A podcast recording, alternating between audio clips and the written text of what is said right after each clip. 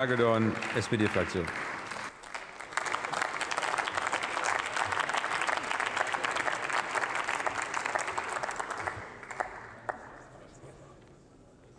Herr Präsident, liebe Kolleginnen, liebe Kollegen, liebe Zuschauer! Ich bin seit einundzwanzig Jahren im Haushaltsausschuss und ich dachte, ich habe schon viele Krisen erlebt mit der Finanz- und Wirtschaftskrise. Vor allen Dingen zweitausendacht, zweitausendneun und mit den Flüchtlingen, mit Corona. Und es gab Zeiten, da habe ich mir gar nicht vorstellen können, dass es noch Ärger kommen könnte. Aber wir erleben genau das jetzt. Weil die multiplen Krisen stellen diese Regierung, haben diese Regierung, als sie noch nicht einmal hundert Jahre, hundert Tage im Amt war, vor immense Herausforderungen gestellt, die sie hervorragend gemeistert haben. Und ich weiß nicht, lieber Alois Rainer, du warst nicht so viel im Plenum diese Woche wie ich. Ich weiß nicht, wo du gehört haben willst, Streit zwischen der Koalition. Also ich war, genau wie der Herr Staatssekretär Tonka, über zwanzig Stunden hier, habe den Debatten gelauscht. Und ich muss sagen, das waren faire, das waren gute Beratungen. Und außerdem, bitte erwecken Sie nicht den Eindruck, wir würden hier einen fertigen Haushalt beraten. Wir fangen erst mit den Beratungen an.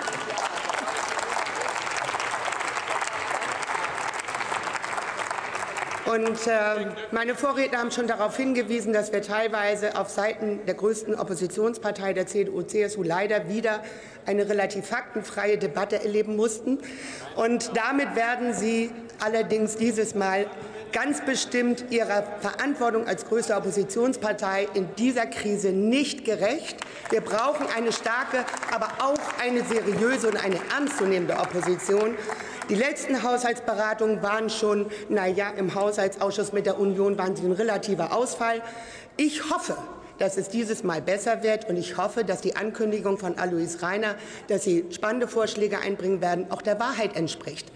Wenn ich mir aber diese Debatte anhöre, diese Woche, dann gab es ja ein Thema, das jetzt nicht so ganz viel mit dem Haushalt zu tun hat. Das haben Sie ja richtig geritten. Das war nämlich das Thema Atomkraft. Und äh, ich freue mich, dass mein Kollege Bruno Hönel schon so viel dazu gesagt hat, was ich alles unterschreiben könnte. Aber ich will noch ein Faktum hinzuführen.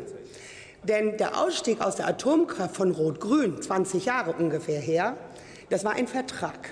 Und die Energiekonzerne haben ihn unterschrieben. Und weil sie das getan haben und Rot-Grün das so klug verhandelt hat, wäre es nicht möglich gewesen, Regress auf Kosten der Steuerzahler zu fordern. Und dann... Dann kam die C D U-F D P-Regierung und hat im Oktober zweitausendzehn die Verlängerung der Laufzeit ge, äh, beschlossen und damit die Verträge aufgehoben. Und nur fünf Monate später kam Fukushima. Und Hals über Kopf haben Sie auf einmal das, was Sie fünf Monate vorher beschlossen haben, wieder rückgängig gemacht. Und wissen Sie, wozu das geführt hat? Das wissen Sie natürlich, aber ich will es noch mal der Öffentlichkeit sagen, dass dadurch die Stromkonzerne, die Atomkraftbetreiber, dass sie dadurch Regressanspruch hatten. Und den haben sie eingeklagt, und zwar mit Erfolg, vom Bundesverfassungsgericht zweitausendsechzehn. Und wer musste die Suppe auslöffeln?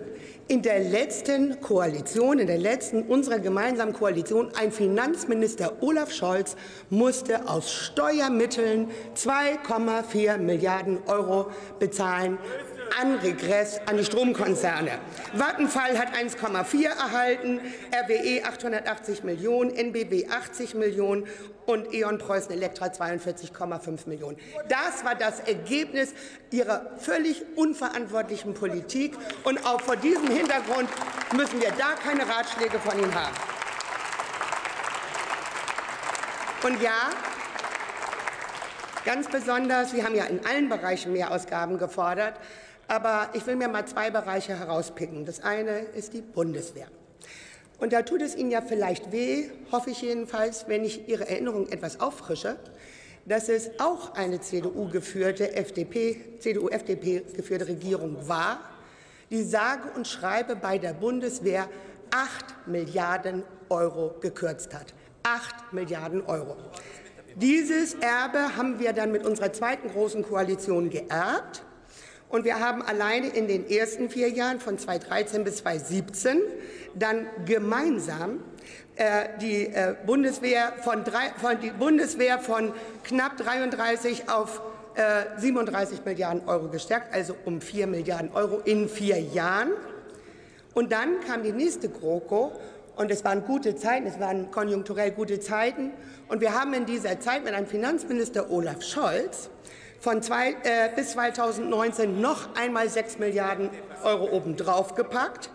Und wir stehen jetzt, äh, dann kamen ja die beiden Konjunkturpaketjahre, da wurde es noch mal gestärkt. Und wir sind jetzt bei dauerhaften über fünfzig Milliarden Euro für den Verteidigungsetat. Davon hätten Sie nicht einmal geträumt. Und dann haben wir noch das hundert Milliarden Euro Sondervermögen beschlossen. Also das, was diese Ampelregierung in diesem Bereich zugunsten auch zum, zur Sicherheit auch der Soldatinnen und Soldaten angemessen für die Aufgaben, für die wir sie wappnen müssen, geleistet hat, das haben wir mit Ihnen so nicht hingekriegt. Und dann will ich noch sagen, die Zahlen habe ich hier schon vor zwei Tagen vorgetragen, dass das Gleiche für das Ministerium für Entwicklungszusammenarbeit gilt. Das nämlich ist in, der, in Ihrer Regierungszeit, äh, in der äh, C D U F D P Regierungszeit, konstant bei sechs Milliarden geblieben, sogar noch gekürzt worden. Und äh, wir haben es schrittweise in der Großen Koalition auf Initiative der S P D und nicht auf die Initiative des damaligen Gerd Müller. Wir haben dafür gesorgt, dass der Etat mehr als verdoppelt worden ist, und darauf sind wir stolz. Und darum geht diese Regierung verantwortungsbewusst auch in außenpolitischen Fragen und Haushalten in diese schwierige Zeit. Und alle haben gesagt, sie freuen sich auf die Beratung. Ich bin noch nicht ganz sicher, ob ich mich freuen soll, aber wir werden sie meistern. Vielen Dank.